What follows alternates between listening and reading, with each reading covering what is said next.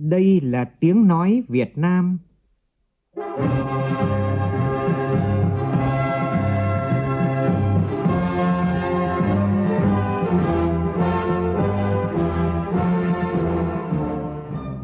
là tiếng nói Việt Nam phát thanh từ Hà Nội, thủ đô nước Cộng hòa xã hội chủ nghĩa Việt Nam.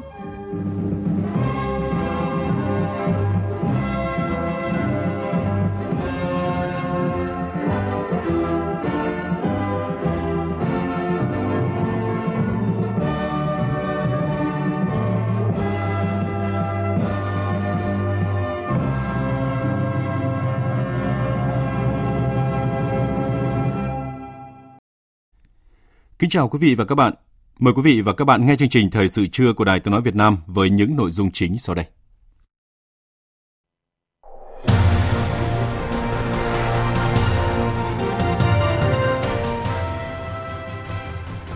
Tại cuộc họp trực tuyến sáng nay, Ban Chỉ đạo Quốc gia phòng chống dịch COVID-19 cho biết đến sáng nay nước ta không ghi nhận thêm ca nhiễm mới, nhưng thực tế vẫn tiềm ẩn nguy cơ phức tạp, người dân cần thực hiện nghiêm chỉ thị của Thủ tướng Chính phủ về giãn cách xã hội.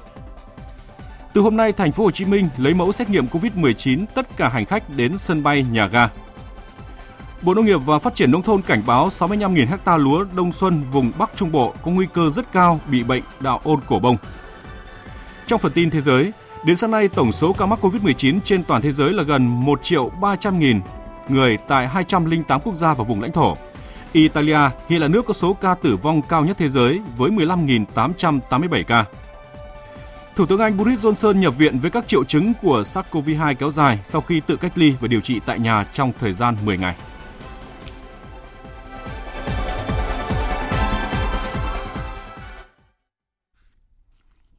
Bây giờ là nội dung chi tiết.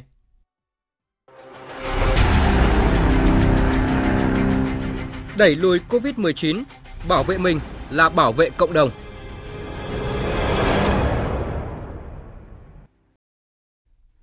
Thưa quý vị và các bạn, đến 6 giờ sáng nay, Việt Nam không ghi nhận thêm ca bệnh COVID-19 mới. Như vậy, đến nay đã có 2 ngày liên tiếp Việt Nam không ghi nhận ca bệnh COVID mới vào buổi sáng. Tính đến hiện tại, Việt Nam đã ghi nhận là 241 trường hợp mắc COVID-19, trong đó đã có 91 ca được chữa khỏi. Trong số các bệnh nhân đang điều trị tại các cơ sở y tế, đã có 52 ca có kết quả âm tính từ 1 lần trở lên, trong đó có 23 ca đã âm tính 2 lần trở lên. Và theo dự kiến, thì trong ngày hôm nay sẽ có thêm một số ca được xuất viện. Tại cuộc họp trực tuyến sáng nay, dưới sự chủ trì của Phó Thủ tướng Vũ Đức Đam, Ban Chỉ đạo Quốc gia phòng chống dịch bệnh COVID-19 cho biết đã chuẩn bị đủ các thiết bị, vật tư y tế để sẵn sàng ứng phó với tình huống nếu cả nước có 3.000 bệnh nhân và đang chuẩn bị cho những tình huống nếu có 1.000 ca bệnh. Phó Thủ tướng Vũ Đức Đam chủ trì cuộc họp, nhóm phóng viên Văn Hải và Lại Hoa phản ánh. Theo đại diện Bộ Quốc phòng, thời gian qua đã quản lý hơn 66.000 hành khách nhập cảnh qua đường hàng không tại các khu cách ly tập trung. Hiện chỉ còn 14.000 người và tuần tới sẽ cơ bản hết thời hạn cách ly 14 ngày. Tại các cửa khẩu đường bộ, số người nhập cảnh từ các nước láng giềng tại biên giới Tây Nam đã giảm. Tuy nhiên, thời gian tới có thể sẽ gia tăng nếu dịch bệnh tại các nước bạn bùng phát. Vì thế, các tỉnh biên giới phía Tây Nam cần chuẩn bị thêm những địa điểm tạm cư để sẵn sàng chia sẻ với các khu cách ly tập trung của quân đội. Còn theo Bộ Công an, 2 ngày qua, số trường hợp mắc COVID-19 đã giảm mạnh, trong khi số bệnh nhân được chữa khỏi tăng lên. Đó là tín hiệu đáng mừng nhưng dễ tạo tâm lý chủ quan trong lực lượng làm nhiệm vụ và người dân. Tình hình dịch bệnh vẫn tiềm ẩn phức tạp, cần đề phòng để không bị động, bất ngờ.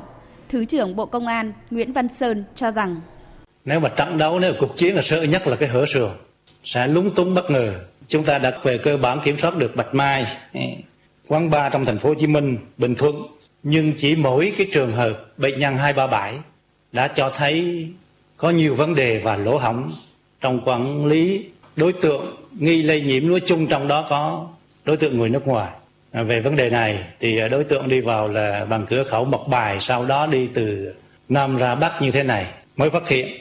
Thì chúng tôi nghĩ rằng là cũng cần một cái bàn thảo kỹ cơ hơn nữa giữa Bộ Công an, Bộ Quốc phòng.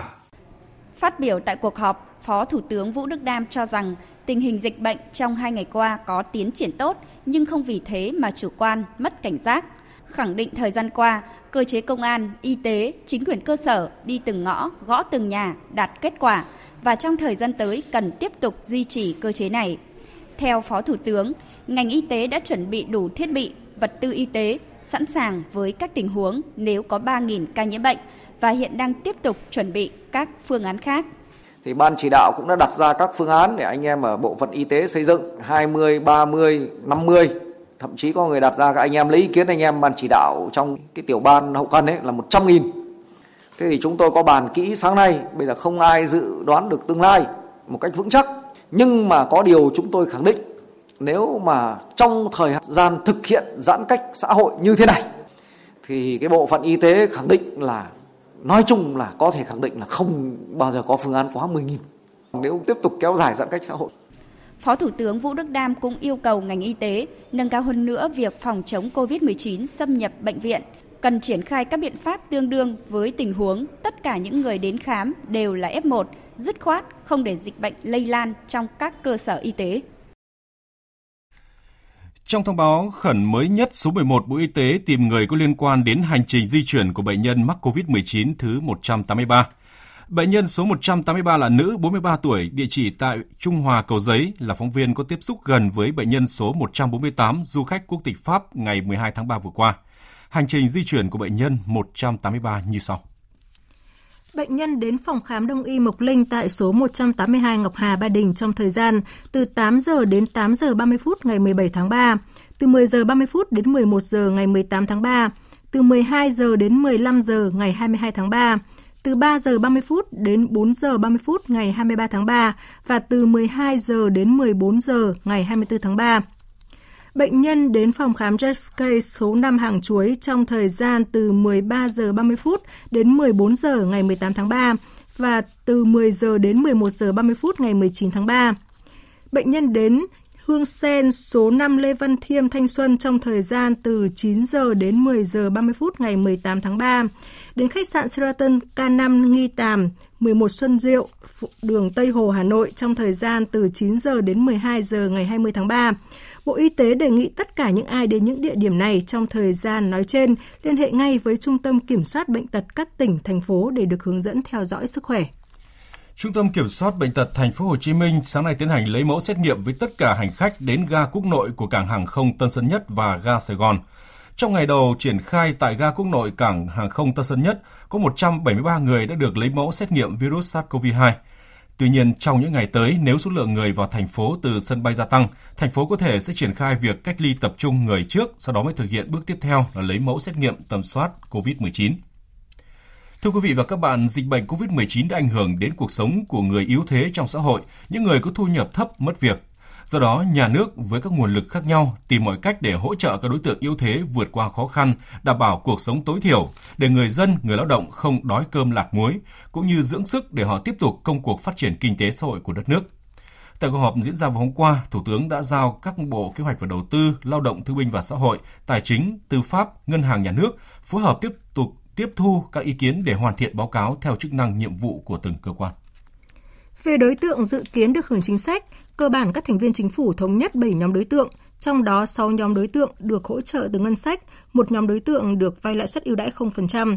Về nguồn hỗ trợ, Thủ tướng đề cập đến các nguồn tiết kiệm chi như chi thường xuyên, giảm hội nghị hội thảo, giảm đi công tác nước ngoài, giảm các lễ hội. Các nguồn đó là nguồn tăng thu năm 2019, dự phòng năm 2020 và các nguồn hợp pháp khác. Trong đó có tính toán đến sử dụng quỹ bảo hiểm thất nghiệp sau khi xin ý kiến của các cơ quan chức năng. Các cấp ngân sách đều có trách nhiệm. Nó vượt thu cả trung ương và địa phương đều có trách nhiệm. Chứ không phải là chỉ có trung ương không. Nhưng tôi thấy Hà Nội, Thành phố Hồ Chí Minh đã chủ động chi, Bình Dương và nhiều tỉnh khác đã chủ động chi rồi.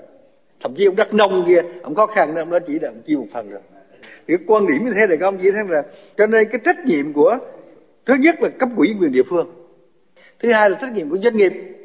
Cái phần tháo gỡ cho doanh nghiệp chúng ta sẽ có hội nghị khác để bàn cái này, nhưng mà cái việc mà anh bỏ ra anh đi vay ngân hàng 0% này đó, tôi rất quan ngành ngân hàng nhà nước Việt Nam đã đưa ra cái chủ trương này đó để hỗ trợ công nhân nước.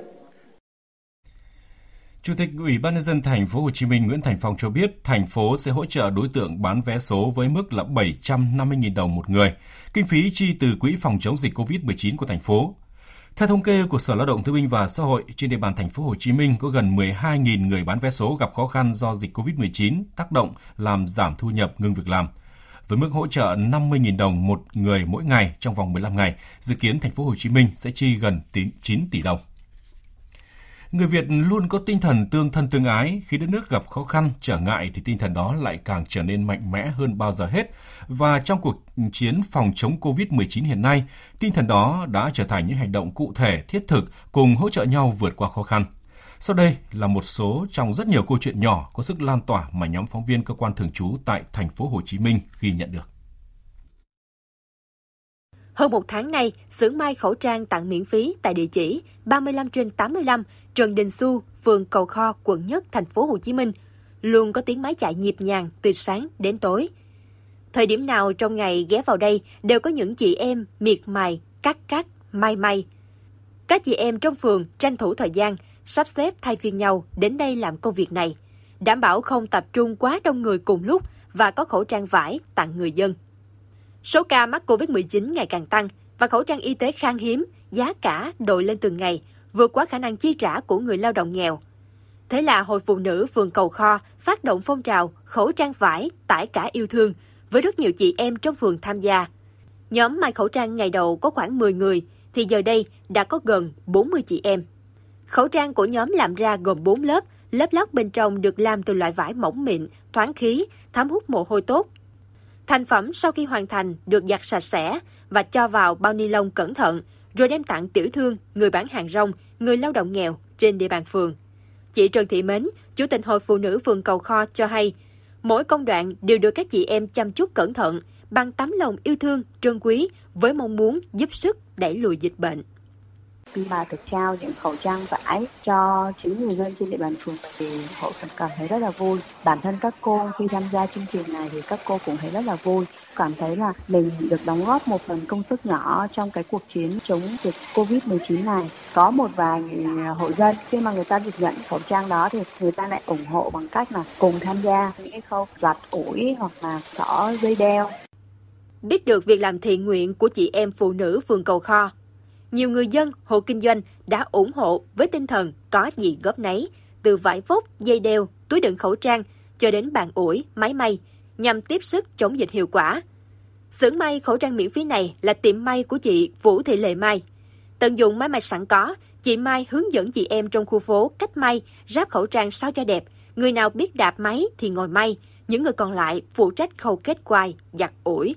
Mình cũng bớt tí thời gian để mà mình làm hỗ trợ về may khẩu trang.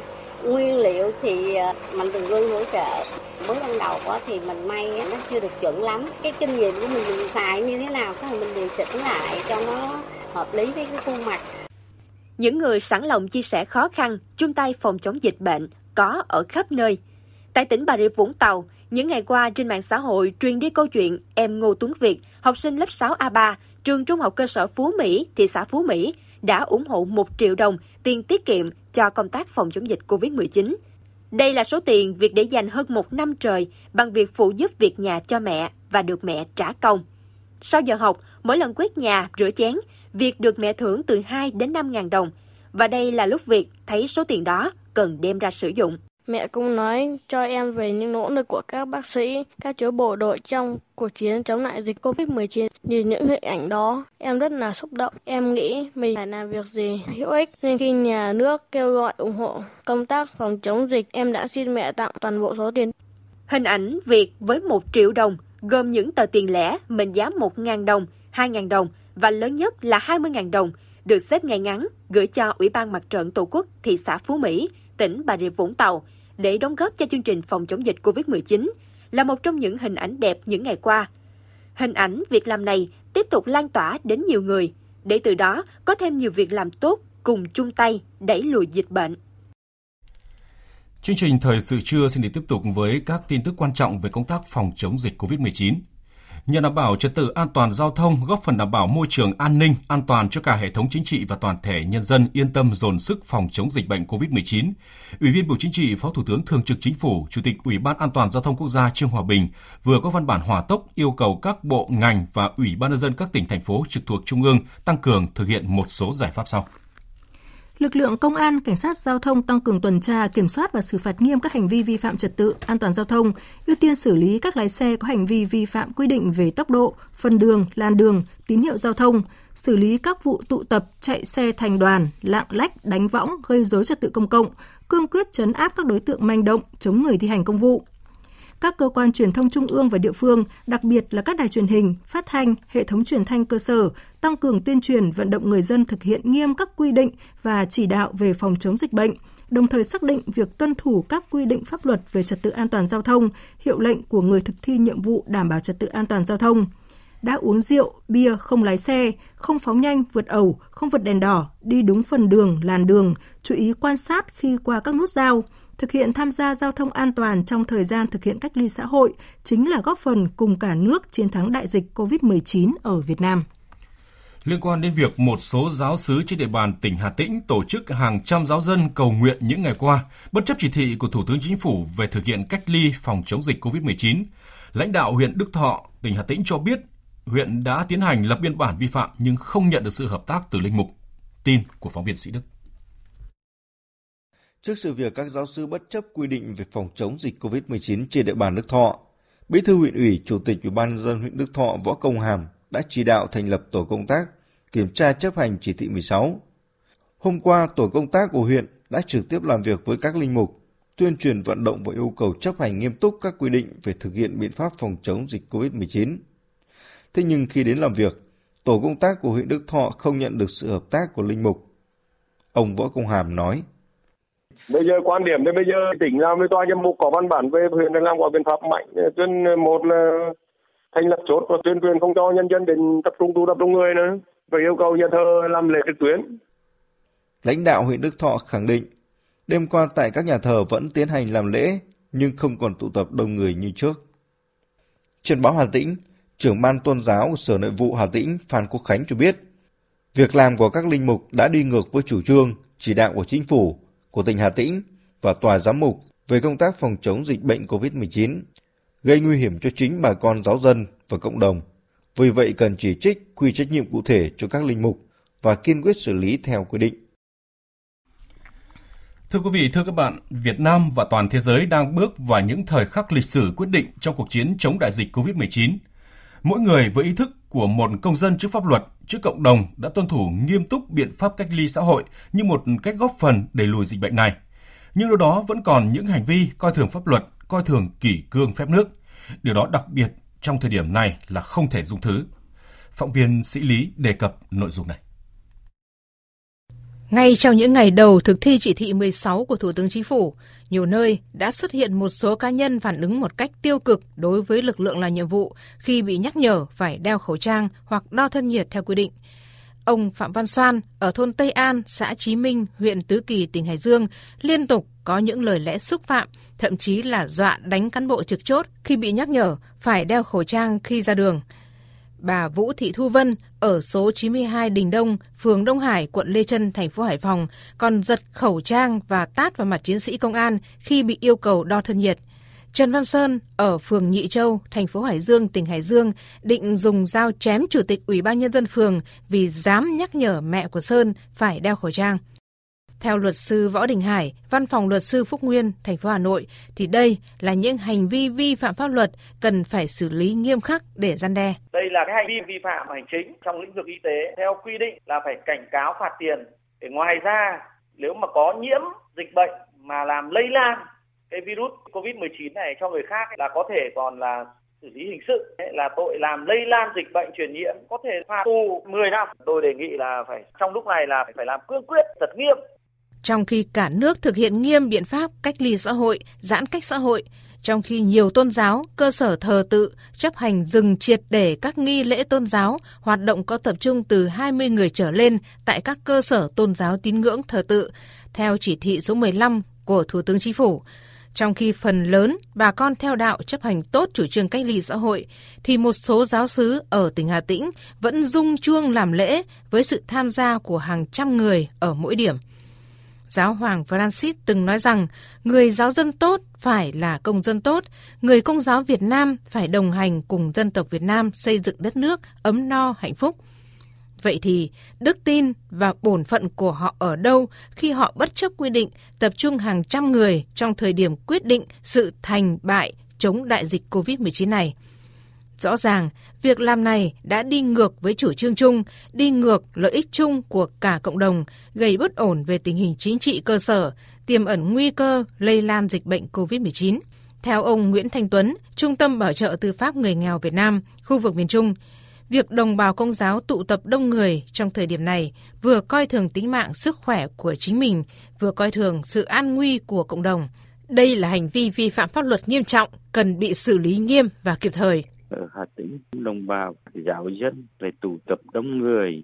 Sự tụ tập này thể hiện sự bất chấp pháp luật và đạo lý không thể chấp nhận được. Họ đã vi phạm pháp luật nghiêm trọng, vi phạm giáo lý. Chúng ta không thể nhân nhường, vì vậy cần nghiêm trị theo quy định. Luật sư Nguyễn Tú, đoàn luật sư thành phố Hà Nội cũng cho rằng, trong khi cả nước thực hiện những quy định của chính phủ, những khuyến cáo của các ngành chức năng để mong đẩy lùi đại dịch, thì việc một số người không tuân thủ đúng quy định về phòng chống dịch, ngang nhiên tổ chức hành lễ là hành vi không thể chấp nhận được. Vùng Công giáo Hà Tĩnh vẫn tụ tập hành lễ. Đây thực sự là việc làm không thể chấp nhận được. Với những đối tượng này cần bị lên án gay gắt và phải bị xử lý nghiêm minh. Trước sự đe dọa về sức khỏe, tính mạng con người của đại dịch COVID-19, Tổng Bí thư, Chủ tịch nước đã ra lời kêu gọi đoàn kết để chiến thắng đại dịch. Chính phủ, người đứng đầu chính phủ liên tiếp ban hành những quyết sách đúng đắn, tạo sự đồng thuận cao nhất trong toàn xã hội. Nghĩa vụ của mỗi công dân là thực hành nghiêm, chấp hành nghiêm những quy định, những quyết sách đó, góp phần chung tay đẩy lùi đại dịch COVID-19. Và một khi công dân không thực hiện đúng nghĩa vụ, có hành vi chống đối, bất chấp những khuyến cáo của cơ quan chức năng, bất chấp quy định, thì đương nhiên phải bị xử lý trước pháp luật để giữ nghiêm kỷ cương, phép nước. Thưa quý vị, trong cuộc chiến chống dịch COVID-19 hiện nay ở nước ta, mọi nỗ lực giải pháp của cả hệ thống chính trị, sự hy sinh gian khổ của các lực lượng trên tuyến đầu chống dịch và bao công sức của hàng chục triệu người dân Việt Nam sẽ đổ sông đổ biển bởi những hành động bất chấp kỷ cương, thiếu trách nhiệm như vậy. Mỗi người dân, mỗi tổ chức với ý thức trách nhiệm công dân cần thực hiện mọi quy định của nhà nước trong công tác phòng chống dịch COVID-19. Thưa quý vị và các bạn, dịch bệnh COVID-19 tiếp tục hoành hành tại nhiều nước với tổng cộng là 208 quốc gia đã bị ảnh hưởng. Tính đến sáng nay, toàn thế giới đã ghi nhận hơn 1.270.000 ca nhiễm virus SARS-CoV-2 với gần 70.000 ca tử vong. Mỹ tiếp tục là tâm dịch lớn nhất thế giới với hơn 336.000 người nhiễm. Giới chức y tế và chính phủ Mỹ đang kêu gọi người dân chuẩn bị cho một tuần mới khi số ca tử vong do COVID-19 có thể tăng đột biến, thậm chí là tăng gấp đôi.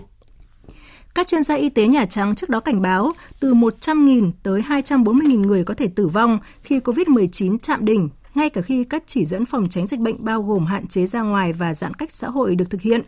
Giám đốc Viện Dị ứng và các bệnh truyền nhiễm quốc gia Antonio Fauci hy vọng sau khi chạm đỉnh, số ca nhiễm mới sẽ dần đi xuống như những gì đang diễn ra ở Italia. Hôm qua là ngày đầu tiên trong vòng một tuần qua, bang New York ghi nhận số ca nhiễm COVID-19 mới giảm nhẹ so với một ngày trước đó. Thống đốc bang Andrew Cuomo cho biết các ca nhiễm COVID-19 phải nhập viện cũng giảm tới 50%. Trước tình hình dịch bệnh có dấu hiệu khả quan tại tâm dịch lớn nhất của Mỹ, Tổng thống Donald Trump cho biết. Mọi người dân Mỹ đều đang hướng về những gì xảy ra tại New York và New Jersey, hai điểm nóng của dịch COVID-19. Các dấu hiệu khả quan đã bắt đầu xảy ra ở New York, mặc dù là rất ít. Tôi hy vọng những khu vực nóng sẽ bắt đầu chứng kiến sự chững lại về số ca nhiễm và tử vong. Bạn sẽ thấy điều đó trong vài ngày tới. Hãy cùng chờ xem điều gì sẽ xảy ra. Một diễn biến đáng chú ý tại Nhật Bản là Thủ tướng Abe Shinzo hôm nay quyết định sẽ tuyên bố tình trạng khẩn cấp đối với những khu vực có người nhiễm virus SARS-CoV-2 tăng nhanh, đầu tiên là Tokyo và Osaka. Tin của Bùi Hùng, phóng viên Đài Tiếng nói Việt Nam tại Nhật Bản. Dự kiến nhanh nhất tuyên bố sẽ được đưa ra vào ngày mai 7 tháng 4. Đây là lần đầu tiên tuyên bố tình trạng khẩn cấp dựa trên luật các biện pháp đặc biệt phòng chống cúm mới được ban bố. Ngày hôm qua, chỉ trong vòng một ngày, tại Tokyo có tới 143 người nhiễm bệnh mới, nâng tổng số người nhiễm lên hơn 1.000 người, chiếm 1/3 số người nhiễm trên toàn Nhật Bản. Ở các tỉnh lân cận Tokyo và đặc biệt là Osaka, số người nhiễm mới cũng đang có xu hướng tăng nhanh trong những ngày gần đây. Việc tuyên bố tình trạng khẩn cấp cũng sẽ giúp hệ thống y tế tránh rơi vào tình trạng mất kiểm soát do người nhiễm virus tăng đột biến. Trong tuyên bố, Thủ tướng sẽ nói rõ khu vực nào trong khoảng thời gian nào sẽ thuộc đối tượng tuyên bố tình trạng khẩn cấp. Theo đó, thống đốc các khu vực thuộc đối tượng sẽ dựa trên luật định, có thể yêu cầu hạn chế đi lại đối với người dân khi không cần thiết, cấm sử dụng các cơ sở vui chơi giải trí có nhiều người tham gia hoặc cho các trường học nghỉ học tạm thời. Tất cả những biện pháp trên không dùng cưỡng chế và ngay trong trường hợp không thực hiện theo luật yêu cầu cũng không bị phạt tiền. Đặc biệt, thống đốc có quyền trưng dụng đất đai, nhà cửa ngay cả khi chủ sở hữu không đồng ý để làm các cơ sở y tế lâm thời. Trong trường hợp chủ sở hữu không tuân thủ sẽ bị phạt theo luật định.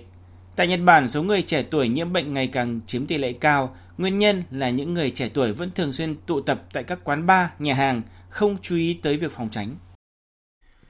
Italia hiện nay vẫn là quốc gia có số ca tử vong vì COVID-19 cao nhất thế giới. Nhưng ngày hôm qua, quốc gia này đã ghi nhận số ca tử vong thấp nhất trong vòng 2 tuần qua, khẳng định thêm các dấu hiệu về việc đại dịch COVID-19 bắt đầu đi xuống. Còn tại Pháp, biện pháp phong tỏa toàn quốc bắt đầu cho thấy tín hiệu tích cực khi số ca tử vong và nhập viện hàng ngày đang trên đà giảm. Còn tại Anh, trong bài diễn văn gửi đến toàn thể người dân Vương quốc Anh tối qua, nữ hoàng Anh Elizabeth kêu gọi người dân nước này thể hiện niềm tự hào và đoàn kết giống như trong quá khứ để chiến thắng đại dịch COVID-19, trong bối cảnh số nạn nhân thiệt mạng vì dịch này tại Anh đã lên tới gần 5.000 người. Đây là lời kêu gọi hiệu triệu hiếm hoi lần thứ 5 của nữ hoàng được phát trên truyền hình trong suốt 67 năm trị vì của bà. Quang Dũng, phóng viên Đài Tiếng nói Việt Nam thường trú tại khu vực Tây Âu đưa tin. Mở đầu bài diễn văn dài gần 5 phút gửi đến toàn thể người dân Anh trong tối ngày 5 tháng 4, nữ hoàng Anh cảm ơn các nhân viên y tế đang ở trên tuyến đầu đối phó với dịch cũng như các lao động vẫn đi làm để duy trì các hoạt động thiết yếu cho nước Anh. Tiếp đến, nữ hoàng Anh cũng cảm ơn những người dân Anh đã ở lại trong nhà trong những ngày qua để hạn chế nguy cơ dịch bệnh lây lan. Nữ hoàng Anh thừa nhận những ngày phong tỏa là trải nghiệm khó khăn với nhiều người, khiến bà nhớ đến giai đoạn chiến tranh thế giới thứ hai khi nhiều người cũng phải đi di tản để né tránh bom đạn. Tuy nhiên, nữ hoàng Anh cho rằng việc phải tự cách ly cũng giống như phải đi di tản trong chiến tranh, đều là các việc đúng đắn phải làm. Điều khác, theo nữ hoàng Anh, đó là đại dịch lần này là một cuộc chiến của tất cả các nước trên toàn thế giới và với tiến bộ của khoa học, tất cả sẽ chiến thắng. Bài diễn văn trong tối ngày 5 tháng 4 là lần thứ 5 kể từ khi lên ngôi, nữ hoàng Anh Elizabeth phát biểu với dân chúng Anh nhân một biến cố trọng đại của đất nước ngoài các dịp lễ mừng năm mới hay sự kiện của Hoàng gia Anh. Thông điệp này được gửi đi trong bối cảnh nước Anh đang bước vào giai đoạn khốc liệt nhất của đại dịch COVID-19.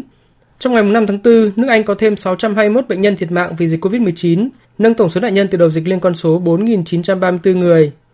Số ca nhiễm bệnh cũng ở mức gần 48.000 người. Bộ trưởng Y tế Anh Matt Hancock cho biết, trước tình trạng nhiều người dân Anh trong vài ngày qua đổ ra đường để tắm nắng và tụ tập đông người trong các công viên để tận hưởng thời tiết đẹp, nước Anh có thể sẽ siết chặt quy định giống như các nước Italia, Tây Ban Nha hay Pháp là chỉ cho người dân ra khỏi nhà tập thể dục tối đa 1 tiếng một ngày trong phạm vi 1 km quanh nhà. Liên tục những ngày qua, số ca COVID-19 nhập cảnh và không triệu chứng của Trung Quốc vẫn tăng đều. Đáng chú ý, 2 ngày gần đây, số ca về từ Nga tăng mạnh. Tin của phóng viên Đài Tiếng nói Việt Nam thường trú tại Bắc Kinh. Số liệu thống kê vừa được Ủy ban Y tế và Sức khỏe Quốc gia Trung Quốc công bố sáng nay cho thấy, riêng trong ngày hôm qua, Trung Quốc có 39 ca COVID-19 mới, trong đó có tới 38 ca nhập cảnh, 1 ca bản địa tại tỉnh Quảng Đông là người đến từ Hồ Bắc. Những ngày qua, các ca bệnh trong nước ở Trung Quốc vẫn xuất hiện rải rác từ những người dương tính với SARS-CoV-2 không triệu chứng và các trường hợp tiếp xúc gần với những ca nhập cảnh. Trong đó đáng chú ý, riêng tỉnh Hắc Long Giang miền Đông Bắc Trung Quốc giáp ranh với Nga, có tới 20 ca là người mang quốc tịch Trung Quốc trở về từ nước này. Trước đó, ngày 4 tháng 4, tỉnh này cũng có thêm 13 trường hợp về từ Nga. Bên cạnh đó, số ca bệnh không triệu chứng vẫn tiếp tục tăng thêm 78 người trong ngày hôm qua, trong đó có tới 40 ca là nhập cảnh, chiếm hơn một nửa. Hiện vẫn còn 1.047 trường hợp không triệu chứng đang được theo dõi y tế, trong đó có 275 ca nhập cảnh. Như vậy, tính đến nay, Trung Quốc đã có tổng cộng hơn 950 ca COVID-19 xâm nhập từ bên ngoài. Mặc dù dịch bệnh trong nước về cơ bản đã được khống chế, nhưng do tình hình dịch bệnh trên thế giới diễn biến phức tạp, việc phòng chống dịch có thể vẫn phải duy trì trong thời gian tới ở Trung Quốc.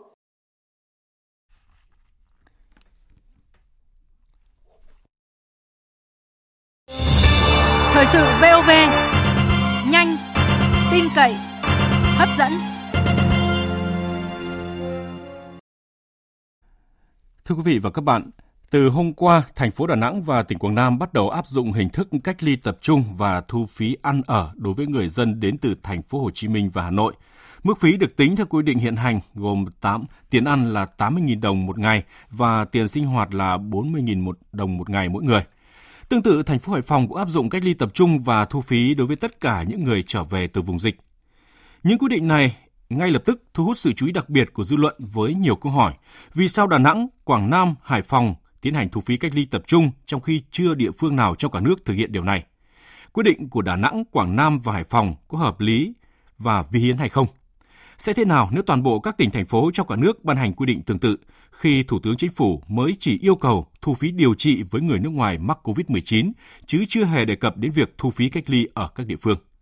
Chúng ta sẽ cùng nghe ý kiến của một số chuyên gia, luật sư và các đại biểu Quốc hội về câu chuyện này.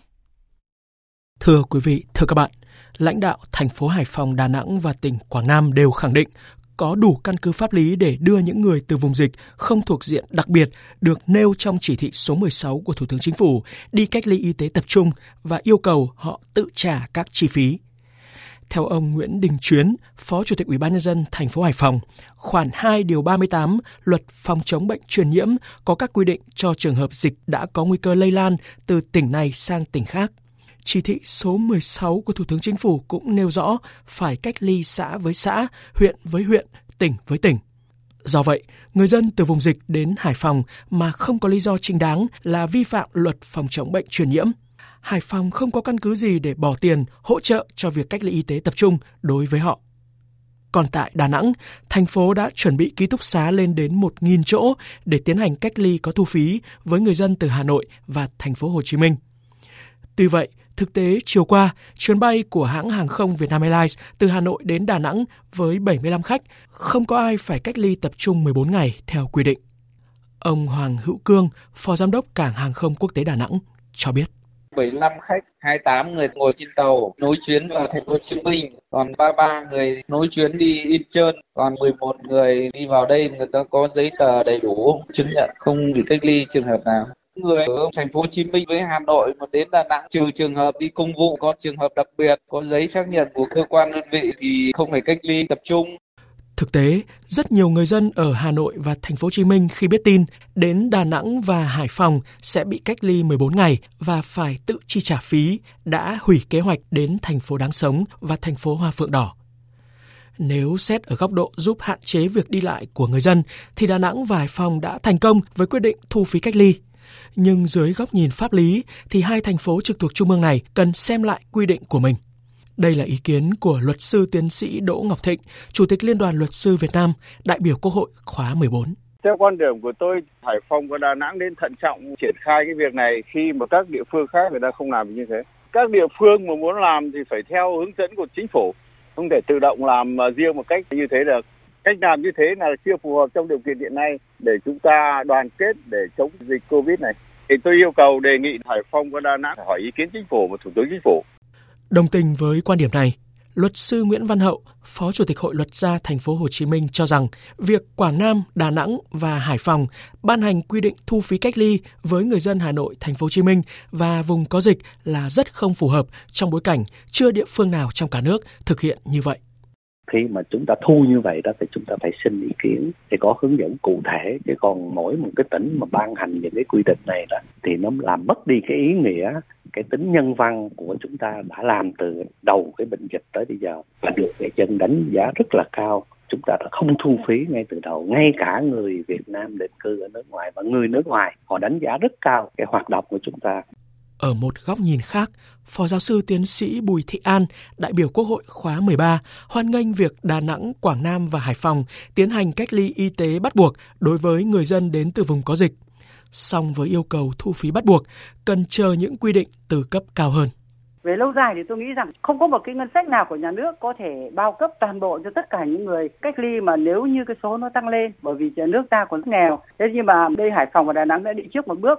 Tất cả các cái địa phương, đặc biệt những cái địa phương mà lại càng lớn thì càng phải nghiên cứu rất kỹ xem những cái vấn đề làm sao cho nó nhất quán, nó đồng bộ và nó thể hiện đúng được cái thực hiện luật, nhất là luật khung là hiến pháp ấy, để làm cho đúng cho chuẩn ở cái địa phương mình, chứ còn từng địa phương một có cái đặc thù riêng và có những cái quyền riêng của mình trong cái phạm vi cái giới hạn mà hiến pháp cho phép và luật cho phép vẫn có thể thực hiện được, nhưng trên cơ sở phải có cái báo cáo. Thế còn thì tôi nghĩ cũng không phải dập khuôn tất cả nơi nào cũng như nhau, nhưng mà còn cái tinh thần chung phải thực hiện những cái chỉ thị, những cái luật khung lớn thì chúng ta phải nhất trí. Còn có thể có những đặc thù riêng, nó có ngoại lệ nọ ngày kia, nhưng trong trường hợp đấy thì có lẽ phải báo cáo để các đồng chí trên có thể cho phép trong trường cái đặc thù của mình.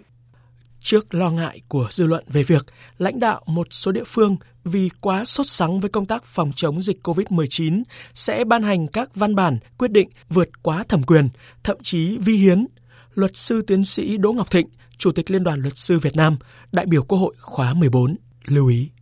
Địa phương nào mà ban hành những văn bản vi hiến thì phải bãi bỏ và phải chịu trách nhiệm trước chính phủ và trước Quốc hội.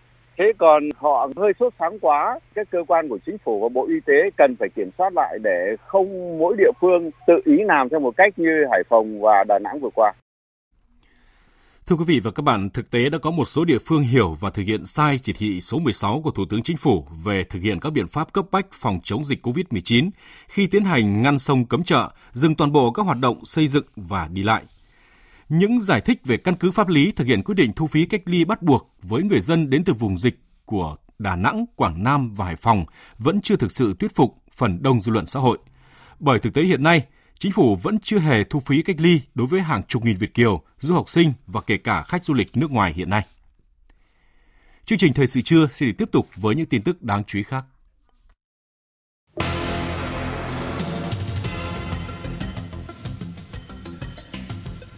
Hà Nội xác định 3 kịch bản để giảm thiểu thiệt hại do dịch COVID-19. 65.000 ha trà lúa chính vụ đông xuân cần đề phòng dịch bệnh đạo ôn. Ngân hàng Trung ương Hàn Quốc thử nghiệm phát hành tiền kỹ thuật số.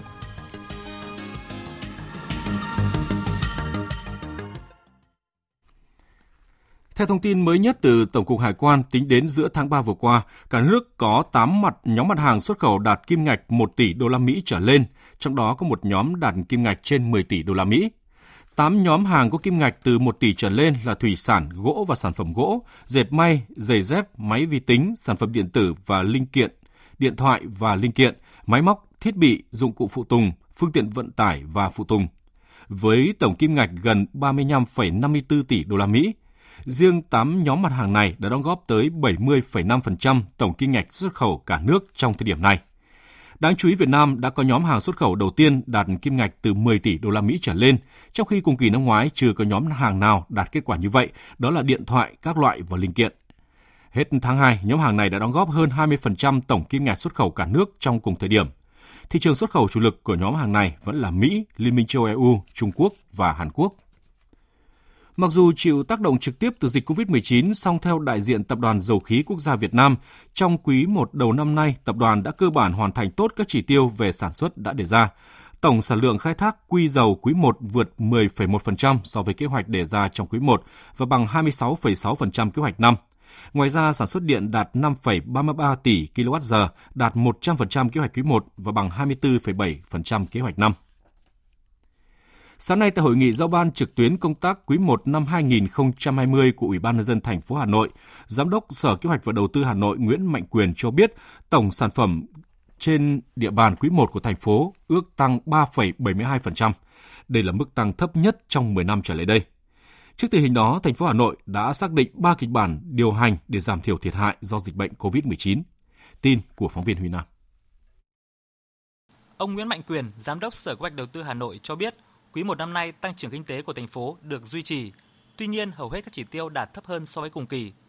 Tổng sản phẩm trên địa bàn GRDP quý 1 tăng 3,72%, trong khi đó cùng kỳ năm ngoái tăng 6,95%. Tổng lượng khách du lịch giảm 47,2%, tổng vốn đầu tư xã hội đạt khoảng 63.000 tỷ đồng, tăng 5,2%, giảm một nửa so với cùng kỳ năm ngoái. Căn cứ vào kịch bản tăng trưởng của cả nước, tình hình và kết quả của các ngành lĩnh vực trong quý 1, Hà Nội đã xác định 3 kịch bản điều hành để giảm thiểu thiệt hại do dịch bệnh COVID-19. Cụ thể, kịch bản thứ nhất là dịch bệnh sớm được kiểm soát, quý 2 lấy lại đà tăng trưởng và quý 3, quý 4 có sự bứt tốc, tăng trưởng cả năm đạt 7,5%, hoàn thành kế hoạch đề ra. Kịch bản thứ hai là dịch bệnh được kiểm soát vào quý 3 nhưng tăng trưởng tiếp tục bị ảnh hưởng, cả năm đạt 6,42%, không đạt kế hoạch đề ra. Kịch bản thứ ba là dịch bệnh kéo dài đến hết năm, tăng trưởng cả năm nay chỉ đạt 5,34%, không đạt kế hoạch đề ra. Trên cơ sở đó, Ủy ban nhân dân thành phố sẽ ban hành kế hoạch hành động thực hiện nghiêm các nhiệm vụ giải pháp cấp bách tháo gỡ khó khăn cho sản xuất kinh doanh, bảo đảm an sinh xã hội, ứng phó với dịch bệnh COVID-19, nhất là xây dựng các phương án thu chi ngân sách, đảm bảo tính khả thi và đáp ứng chi thường xuyên và an sinh xã hội trong giai đoạn dịch bệnh, cắt giảm ít nhất 5% chi thường xuyên. Để tháo gỡ khó khăn cho các doanh nghiệp, Ủy ban nhân dân thành phố Hà Nội yêu cầu các đơn vị phải đơn giản các thủ tục cho vay sản xuất kinh doanh, giải quyết việc làm, phân bổ và đẩy nhanh giải ngân nguồn vốn cho vay, giải quyết việc làm phục vụ phát triển nông nghiệp, xây dựng nông thôn mới, nâng cao đời sống người dân và cho vay giải quyết việc làm đối với người nghèo và các đối tượng chính sách, đảm bảo an sinh xã hội, thực hiện kịp thời, đầy đủ, đúng đối tượng các chính sách người có công, đối tượng bảo trợ xã hội, tuyệt đối không để xảy ra dịch chồng dịch trong thời gian chuyển mùa. Ông Nguyễn Đức Trung, Chủ tịch Ủy ban nhân dân thành phố Hà Nội cho biết: Chúng ta phải thường xuyên chăm lo đến cái công tác an sinh xã hội, mà đặc biệt là cái công tác đối với người có công, đối với người nghèo, thế rồi đối với những người có chính sách, đối với người khuyết tật.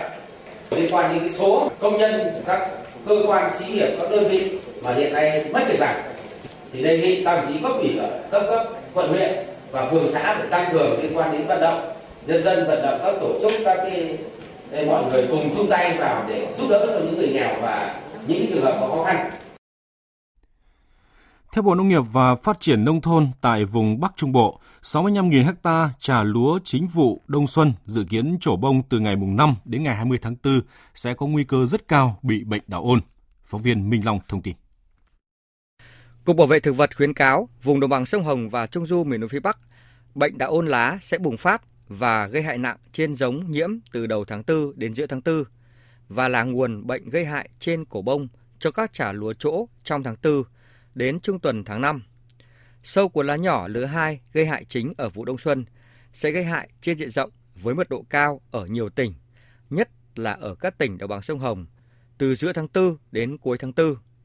Dày nâu, dày lưng trắng lứa 2 phát sinh và gây hại từ cuối tháng 4 đến đầu tháng 5. Ông Nguyễn Quý Dương, Phó Cục trưởng Cục Bảo vệ Thực vật, Bộ Nông nghiệp và Phát triển Nông thôn cho biết, kinh nghiệm bảo vệ vụ đông xuân ấm năm 2018-2019 cho thấy, nếu theo dõi sát diễn biến thời tiết và dịch hại, sẽ phòng trừ và giảm thiệt hại do dịch bệnh xảy ra trên lúa. Với cái đông xuân thì là chúng ta đang lo nhất chính là cái đạo ôn. Cho đến khoảng 10 tháng 4, các cái tỉnh phía Bắc khu 4 trỗ hết cái trà sớm vào khoảng độ 6.000 ha. Và từ mùng 1 tháng 4 cho đến khoảng độ 20 tháng 4 thì sẽ trỗ gần như là cái trà chính vụ của các cái tỉnh khu 4. Với cái tình hình như đến cái thời điểm hiện nay thì chúng tôi cũng cho rằng là nó cũng chưa có ảnh hưởng gì nhiều. Tuy nhiên vẫn tiếp tục theo dõi sát để vì cũng phòng cái trường hợp nó có những cái biến động về thời tiết như 2018-2019 thì chúng ta sẽ phải chủ động phòng trừ ngay, đặc biệt là hiện nay cái vấn đề đạo ôn ở trên cái đông xuân. Đến thời điểm hiện tại, các tỉnh thành phố phía Bắc từ Thừa Thiên Huế trở ra đã có hơn 1,1 triệu ha lúa đông xuân đang sinh trưởng phát triển tốt, trong đó vùng Bắc Trung Bộ khoảng 351.000 ha, vùng đồng bằng sông Hồng và Trung Du miền núi phía Bắc khoảng 755.000 ha. Theo Trung tâm Dự báo Khí tượng Thủy văn Quốc gia, từ đầu tháng 4 đến tháng 5 tới, xâm nhập mặn tại khu vực đồng bằng sông Cửu Long trên các sông Vàm Cỏ tại Long An, Cái Lớn, Kiên Giang và vùng bán đảo Cà Mau khả năng sẽ tiếp tục duy trì ở mức cao đến cuối tháng 4, đầu tháng 5, sau đó giảm dần. Trong trường hợp cực đoan, thời gian thiếu mưa kéo dài và việc tăng sử dụng nước trên các dòng nhánh và trữ nước tại các đập sẽ làm cho tình trạng hạn hán, xâm nhập mặn kéo dài hơn và trầm trọng hơn. Dự báo từ ngày mai đến ngày 10 tháng 4 tới, do ảnh hưởng của rìa phía Bắc rãnh áp thấp xích đạo, khu vực đồng bằng sông Cửu Long có khả năng xuất hiện mưa rào và dông rải rác trên khu vực. Trong cơn dông tiềm ẩn nguy cơ có lốc, sét, mưa đá và gió giật mạnh. Chương trình sẽ được tiếp tục với một số tin vắn thế giới đáng chú ý. Theo kết quả của cuộc thăm dò dư luận vừa được công bố sáng nay, tỷ lệ ủng hộ Tổng thống Hàn Quốc Moon Jae-in đã tăng 1,1% so với một tuần trước đó, trong khi tỷ lệ chỉ trích sự lãnh đạo của ông giảm 0,9% xuống 43,2%. Kết quả này rất được quan tâm khi Hàn Quốc đang chuẩn bị cho cuộc bầu cử quốc hội vào ngày 15 tháng 4 tới đây. Kết quả một cuộc thăm dò dư luận được tổ chức tại Ringmaster công bố cho thấy tỷ lệ ủng hộ Tổng thống Hàn Quốc Moon Jae-in đã tăng ở mức cao nhất từ đầu năm đến nay là 53,7%, trong bối cảnh chính quyền Hàn Quốc đang đối phó hiệu quả với dịch bệnh viêm đường hô hấp cấp do COVID-19. Ringmaster đã trích dẫn thông báo của chính quyền về quyết định cung cấp cho các gia đình có thu nhập trung bình và thấp khoản tiền hỗ trợ khẩn cấp lên tới 1 triệu won, tương đương với $800. Việc này đã khiến tỷ lệ ủng hộ của người dân Hàn Quốc đối với Tổng thống tăng lên. Bên cạnh đó, ông Moon Jae-in cũng đã tiến hành một loạt cuộc điện đàm với nhiều nhà lãnh đạo các nước đang tìm kiếm khuyến cáo kiểm dịch COVID-19 của ông và đề nghị ông cung cấp bộ xét nghiệm COVID-19 của Hàn Quốc. Hôm nay, Ngân hàng Trung ương Hàn Quốc thông báo đã triển khai chương trình thí điểm đồng tiền điện tử kỹ thuật số do ngân hàng này phát hành. Chương trình thử nghiệm được triển khai tháng trước và sẽ kết thúc trước cuối năm 2020 nhằm kiểm tra các năng lực phát hành tiền số của Ngân hàng Trung ương Hàn Quốc. Qua chương trình này, Ngân hàng Trung ương Hàn Quốc sẽ xác định và đánh giá những công nghệ cũng như những quy định pháp lý cần thiết để tạo và đưa vào lưu hành một đồng tiền kỹ thuật số mới. Quý vị và các bạn đang nghe chương trình Thời sự trưa của Đài Tiếng Nói Việt Nam. Tiếp theo chương trình là trang tin đầu tư tài chính và bản tin thể thao. Trang tin đầu tư tài chính. Thưa quý vị và các bạn, phiên giao dịch sáng nay, giá vàng thế giới quy đổi theo tỷ giá niêm yết vào khoảng 46 triệu đồng một lượng, thấp hơn giá vàng trong nước khoảng 2 triệu đồng một lượng. Giá vàng thế giới được dự đoán đi lên trong bối cảnh Mỹ bắt đầu triển khai gói kích thích kinh tế khoảng 2.000 tỷ đô la. Nhiều quốc gia khác cũng áp dụng chính sách kích cầu để hỗ trợ nền kinh tế. Còn tại thị trường trong nước, sáng nay, giá vàng miếng hiệu SJC được giao dịch mua vào ở mức 47 triệu đồng một lượng và bán ra ở mức 48 triệu đồng một lượng, giảm 200.000 đồng một lượng so với giá niêm yết trước. Trong bối cảnh dịch bệnh COVID-19 diễn biến phức tạp, đô la Mỹ và vàng tiếp tục được các nhà đầu tư tăng cường tích trữ như một tài sản trú ẩn an toàn. Hôm nay, Ngân hàng Nhà nước công bố tỷ giá trung tâm của đồng Việt Nam với đồng đô la Mỹ là 23.234 đồng đổi 1 đô la, giảm 5 đồng 1 đô la so với phiên giao dịch trước đó. Với biên độ là cộng trừ 3% đang được áp dụng, tỷ giá trần mà các ngân hàng áp dụng ngày hôm nay là 23.931 đồng 1 đô la và tỷ giá sàn là 22.536 đồng 1 đô la. Tỷ giá tham khảo tại Sở Giao dịch Ngân hàng Nhà nước hiện mua vào ở mức là 23.175 đồng không đổi và bán ra ở mức là 23.265 đồng 1 đô la Mỹ. Đến đầu tháng 4 này, một số đơn vị công bố báo cáo tài chính kiểm toán, ghi nhận đa số đều giảm mạnh lợi nhuận so với báo cáo tài chính trước đó. Mới đây nhất, Tổng công ty Cảng hàng không Việt Nam, mã chứng khoán ACV, đã công bố báo cáo tài chính kiểm toán năm 2019 với lợi nhuận ròng giảm 100 tỷ so với tự lập, xuống còn 8.214 tỷ đồng. Đây là kết quả của việc điều chỉnh doanh thu tài chính do lãi chênh lệch tỷ giá ghi giảm. Bước vào phiên giao dịch sáng nay, sắc xanh tiếp tục bao phủ trên diện rộng bảng điện tử với trụ đỡ chính là nhóm cổ phiếu Blue Chip đã tiếp sức giúp thị trường duy trì đà tăng khá tốt. VN Index tiếp tục nới rộng biên độ tăng, nhanh chóng vượt qua mốc 720 điểm khi sang đợt khớp lệnh liên tục. Kết thúc phiên giao dịch sáng nay, VN Index đạt 726,91 điểm, HNX Index đạt 100,73 điểm. Thưa quý vị và các bạn, thị trường chứng khoán nước ta bên cạnh những chính sách hỗ trợ, kích thích của chính phủ, bản thân các doanh nghiệp cũng đưa ra những thông tin tích cực như mua lượng lớn cổ phiếu quỹ, bản thân nhiều lãnh đạo các công ty cũng thông báo mua lượng lớn các cổ phiếu. Chính vì vậy, thị trường chứng khoán tuần qua đã có 3 phiên hồi phục liên tiếp, phần nào giải tỏa áp lực nén và kéo VN Index vượt qua ngưỡng 700 điểm. Tuy nhiên, đâu mới là yếu tố giúp thị trường tuần mới phục hồi bền vững hơn? Về nội dung này, phóng viên Đài Tiếng Nói Việt Nam có cuộc trao đổi với chuyên gia chứng khoán Lê Ngọc Nam, Phó trưởng phòng phân tích tư vấn đầu tư, Công ty chứng khoán Tân Việt. Thưa ông, thị trường chứng khoán Việt Nam thì đã có tín hiệu rõ nét cho một cái đợt phục hồi ngắn hạn những phiên giao dịch cuối tuần qua. Vậy thì theo ông, phiên giao dịch hôm nay thì thị trường có diễn biến với những điểm nhấn gì ạ? Hôm nay thì chúng ta thấy VN Index hiện tại vẫn đang tăng hơn 20 điểm so với phía cuối tuần trước và cơ bản thì gần như là tất cả các mã trong VN30 đều có biến động tương đối là tích cực. Có khá là nhiều mã đang giao dịch với mức trần. Trong VN30 thì cũng chỉ có khoảng 2-3 mã là giảm so với phiên tuần trước, còn cơ bản là tất cả các cổ phiếu đang có xu hướng hồi phục ngắn hạn tương đối là tốt. Vâng, cùng với sự hồi phục của giá dầu, nhóm cổ phiếu dầu khí cũng đồng loạt ghi nhận tăng trần trong phiên cuối tuần qua. Vậy theo ông thì cổ phiếu nhóm dầu khí có còn là dư địa tăng trong tuần mới này không ạ? Trong cả giai đoạn vừa rồi cùng với việc ảnh hưởng bởi dịch bệnh thì giá dầu giảm thì nhóm dầu khí là một trong những nhóm giảm mạnh nhất của thị trường. Một vài phiên trở lại đây thì có một vài mã cũng có cái xu hướng hồi phục nhất định và có biến động một chút theo giá dầu. Tuy nhiên thì tôi nghĩ rằng cũng chỉ là hiệu ứng chung của thị trường hồi phục cùng với một thông tin tích cực tác động từ cái việc giá dầu thôi. Còn cơ bản thì chúng ta cũng biết rằng việc giá dầu sụt giảm trong cái giai đoạn vừa qua nó sẽ có một tác động tương đối là lâu dài đến các doanh nghiệp dầu khí và tôi nghĩ rằng có vẻ như cái đợt hồi phục lần này cũng chưa chắc đã tạo nên được một cái xu hướng tương đối là ổn nào đó cho nhóm này trong khoảng thời gian tiếp theo. Vâng, trong một diễn biến khác thì nhóm cổ phiếu thị trường lại ghi nhận giảm giá sâu trong chuỗi 9 phiên giao dịch liên tiếp. Sau đó thì nhóm cổ phiếu này lại nổi sóng trở lại trong hai phiên giao dịch cuối tuần qua. Vậy với góc nhìn của chuyên gia chứng khoán thì theo ông, nhà đầu tư có nên đầu tư theo cái nhóm cổ phiếu thị trường ở thời điểm này? Chúng ta cũng thấy rằng rất nhiều các cái mã cổ phiếu, thậm chí trước đây là những blue chip lớn ở trên sàn, tuy nhiên hiện tại đang giao dịch với giá dưới 10.000, tức là thị giá của các cái cổ phiếu này thực sự là rất thấp so với các chỉ số khác. Ngoài ra cũng có những nhóm cổ phiếu có vốn hóa nhỏ hơn cũng đang giao dịch với mức giá rất là thấp, biến động cũng tương đối là mạnh. Tôi cho rằng những cái nhóm cổ phiếu này chỉ mang cái tính chất đầu tư ngắn hạn, có thể ở một cái nhịp nào đó có sức bật tốt hơn. Tuy vậy thì chung và giá có lẽ là chúng ta cũng sẽ cần phải nghiên cứu thật là kỹ, và có lẽ là cũng không phải dễ để có thể tìm kiếm được các cơ hội mà cái tỷ chung và giá với các cái nhóm cổ phiếu này. Vâng, xin cảm ơn ông về cuộc trao đổi này.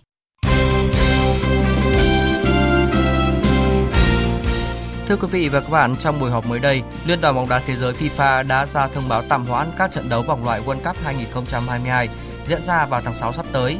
Điều này có nghĩa hai trận đấu của đội tuyển Việt Nam gặp Indonesia và các tiểu vương quốc Ả Rập Thống Nhất trong khoảng thời gian này cũng sẽ không thể diễn ra như dự kiến. Cụ thể, trong thông báo được đăng tải chính thức trên website, FIFA cho biết sẽ hoãn tất cả các trận đấu quốc tế trong tháng 6 sắp tới, đồng thời tổ chức cuộc họp song phương với các bên liên quan nhằm tìm kiếm các giải pháp điều chỉnh lịch thi đấu ở thời điểm sắp tới khi dịch bệnh đã được kiểm soát. Trong thời gian này, giải V-League đang tạm hoãn. Hiện có 3 câu lạc bộ là Hà Nội, Thành phố Hồ Chí Minh, Than Quảng Ninh đã cho các cầu thủ dừng tập luyện tập trung, tự tập luyện ở nhà. Còn các câu lạc bộ Nam Định, Đà Nẵng, Hoàng Anh Gia Lai áp dụng hình thức cấm trại đối với các cầu thủ. Trước lo lắng về việc các câu lạc bộ nghỉ thi đấu trong thời gian dài sẽ gặp khó khăn khi phải đối mặt với lịch thi đấu dồn dập vào cuối năm, Phó Chủ tịch Thường trực Liên đoàn bóng đá Việt Nam Trần Quốc Tuấn cho biết Liên đoàn sẽ cố gắng tìm phương án với các điều kiện tốt nhất để bóng đá Việt Nam hoàn thành các mục tiêu đã đề ra. Sau khi phẫu thuật thành công ở Singapore và trở về nước, trung vệ Đỗ Duy Mạnh tiếp tục tập vật lý trị liệu tại Bệnh viện Vinmec và anh sắp được xét nghiệm COVID-19 lần 2 để chuyển sang điều trị tại Trung tâm Đào tạo bóng đá PVF Hưng Yên. Những ngày qua, cầu thủ sinh năm 1996 tập nhẹ dưới sự hỗ trợ của các bác sĩ câu lạc bộ Hà Nội. Để đảm bảo cho tương lai lâu dài, Duy Mạnh cần phải tập ở nơi có điều kiện mà trung tâm PVF đáp ứng đầy đủ mọi tiêu chí. Dù bác sĩ Choi Yu-jang chưa thể quay lại Việt Nam trong giai đoạn này, nhưng tại PVF có đội ngũ bác sĩ người Pháp. Cùng với Duy Mạnh còn có 3 tuyển thủ đang tập luyện tại trung tâm PVF, gồm Xuân Trường, Huy Hùng và Đình Trọng. Thưa quý vị và các bạn, trong bối cảnh dịch COVID-19 đang diễn biến phức tạp, Hiệp hội bóng đá Anh đã lên những phương án để giải ngoại hạng Premier League được thi đấu trở lại trong tháng 6. Do ảnh hưởng của dịch COVID-19, giải Premier League đã bị tạm hoãn từ hồi tháng 3. Một cuộc họp khẩn cấp liên quan đến 20 câu lạc bộ mới đây đã được tổ chức nhằm cố gắng đưa ra một thỏa thuận để mùa giải được hoàn thành. Hiện chính phủ Anh đang theo dõi sát sao diễn biến của dịch để cân nhắc có cho phép Premier League trở lại vào tháng 6 hay không. Nếu dịch giảm xuống trong tháng 4 này thì các kế hoạch tiếp theo sẽ được chính phủ Anh và ban tổ chức Premier League tính tiếp. Hiện các câu lạc bộ đã lên kế hoạch để cầu thủ tập luyện trở lại vào tháng 5. Hiện Liverpool đang dẫn đầu Premier League với 82 điểm sau 29 vòng đấu, bỏ xa Man City tới 25 điểm. Tuy vậy, huấn luyện viên Jurgen Klopp vẫn dành sự tôn trọng cho đối phương. Man City dưới thời Pep Guardiola đã chơi thứ bóng đá đầy cảm hứng. Tôi luôn ngưỡng mộ những gì mà Pep cũng như Man City đã làm được. Tôi nghĩ là họ sẽ tiếp tục nỗ lực không ngừng nghỉ. Hiện Liverpool chỉ còn có thể theo đuổi danh hiệu Premier League sau khi đã bị loại khỏi Champions League và Cúp FA, còn Man City đã giành vé vào vòng 16 đội Champions League và thắng Real Madrid 2-1 ở trận lượt đi ngay trên sân Santiago Bernabeu. Thầy trò huấn luyện viên Pep Guardiola cũng đã vô địch Cúp Liên đoàn Anh và có mặt ở vòng tứ kết Cúp FA. Dự báo thời tiết. Vâng, thưa quý vị và các bạn, trong khi ở miền Bắc và Hà Nội, mưa diễn ra phổ biến với nền nhiệt thấp nhất từ 15 đến 20 độ. Vùng núi có nơi dưới 15 độ, thì ở Nam Bộ, ngày hôm nay tiếp tục với thời tiết nắng nóng cục bộ, chiều nay có nơi trên 37 độ. Dự báo từ ngày 7 tháng 4 đến ngày 9 tháng 4, thì ở các tỉnh từ Quảng Bình đến Phú Yên, Tây Nguyên và khu vực Nam Bộ có khả năng xuất hiện mưa rông kèm lốc sét, mưa đá và gió giật mạnh. Mưa rông chủ yếu diễn ra vào chiều và đêm. Bây giờ là những thông tin về thời tiết chi tiết các vùng trên cả nước chiều và đêm nay, tin do Trung tâm Dự báo Khí tượng Thủy văn Trung ương cung cấp. Phía Tây Bắc Bộ nhiều mây, có mưa, mưa vừa, có nơi mưa to đến rất to và rải rác có dông, gió nhẹ, trời rét. Trong cơn dông có khả năng xảy ra lốc sét, mưa đá và gió giật mạnh, nhiệt độ từ 15 đến 25 độ. Phía Đông Bắc Bộ và Thanh Hóa nhiều mây, có mưa, mưa rào và có nơi có dông. Cục bộ có mưa vừa, mưa to, gió Đông Bắc cấp 2, cấp 3, trời rét. Trong cơn dông có khả năng xảy ra lốc sét, mưa đá và gió giật mạnh, nhiệt độ từ 15 đến 20 độ, vùng núi có nơi thấp nhất 13 đến 15 độ. Các tỉnh từ Nghệ An đến Thừa Thiên Huế nhiều mây, có mưa vài nơi, riêng phía Bắc có mưa, mưa nhỏ rải rác, gió nhẹ, phía Bắc trời lạnh, nhiệt độ từ 16 đến 27 độ. Các tỉnh ven biển từ Đà Nẵng đến Bình Thuận có mây, chiều nắng, chiều tối và đêm có mưa rào và dông vài nơi, gió Đông Bắc cấp 2, cấp 3, trong cơn dông có khả năng xảy ra lốc sét, mưa đá và gió giật mạnh, nhiệt độ từ 23 đến 34 độ. Tây Nguyên có mây, chiều nắng, có nơi nắng nóng, chiều tối và đêm có mưa rào và dông vài nơi, gió Đông Bắc đến Đông cấp 2, cấp 3, trong cơn dông có khả năng xảy ra lốc sét, mưa đá và gió giật mạnh, nhiệt độ từ 18 đến 35 độ. Nam Bộ có mây, chiều nắng nóng, chiều tối và đêm có mưa rào và dông vài nơi, gió Đông cấp 2, cấp 3, trong cơn dông có khả năng xảy ra lốc sét và gió giật mạnh, nhiệt độ từ 25 đến 37 độ. Khu vực Hà Nội nhiều mây, có mưa, mưa rào và có nơi có dông, gió Đông Bắc cấp 2, cấp 3, trời rét, trong cơn dông có khả năng xảy ra lốc sét và gió giật mạnh, nhiệt độ từ 15 đến 19 độ. Tiếp theo là dự báo thời tiết biển. Vịnh Bắc Bộ có mưa rào và dông rải rác, tầm nhìn xa trên 10 km, giảm xuống 4 đến 10 km trong mưa, gió Đông Bắc cấp 4, cấp 5.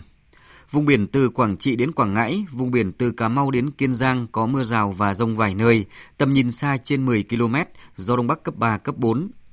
Vùng biển từ Bình Định đến Ninh Thuận, vùng biển từ Bình Thuận đến Cà Mau không mưa, tầm nhìn xa trên 10 km, gió Đông Bắc cấp 3, cấp 4. Khu vực Bắc Biển Đông có mưa vài nơi, tầm nhìn xa trên 10 km, gió Đông Bắc cấp 4, cấp 5, riêng phía Đông Bắc chiều có lúc cấp 6, biển động. Khu vực giữa và Nam Biển Đông, khu vực quần đảo Trường Sa thuộc tỉnh Khánh Hòa không mưa, tầm nhìn xa trên 10 km, gió Đông Bắc cấp 3, cấp 4.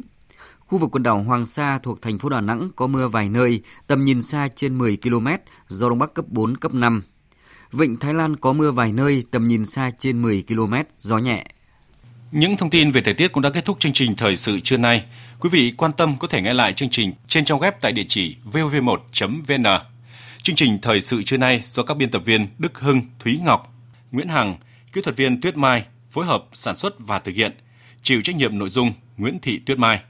Cảm ơn quý vị và các bạn đã quan tâm lắng nghe. Xin chào và hẹn gặp lại.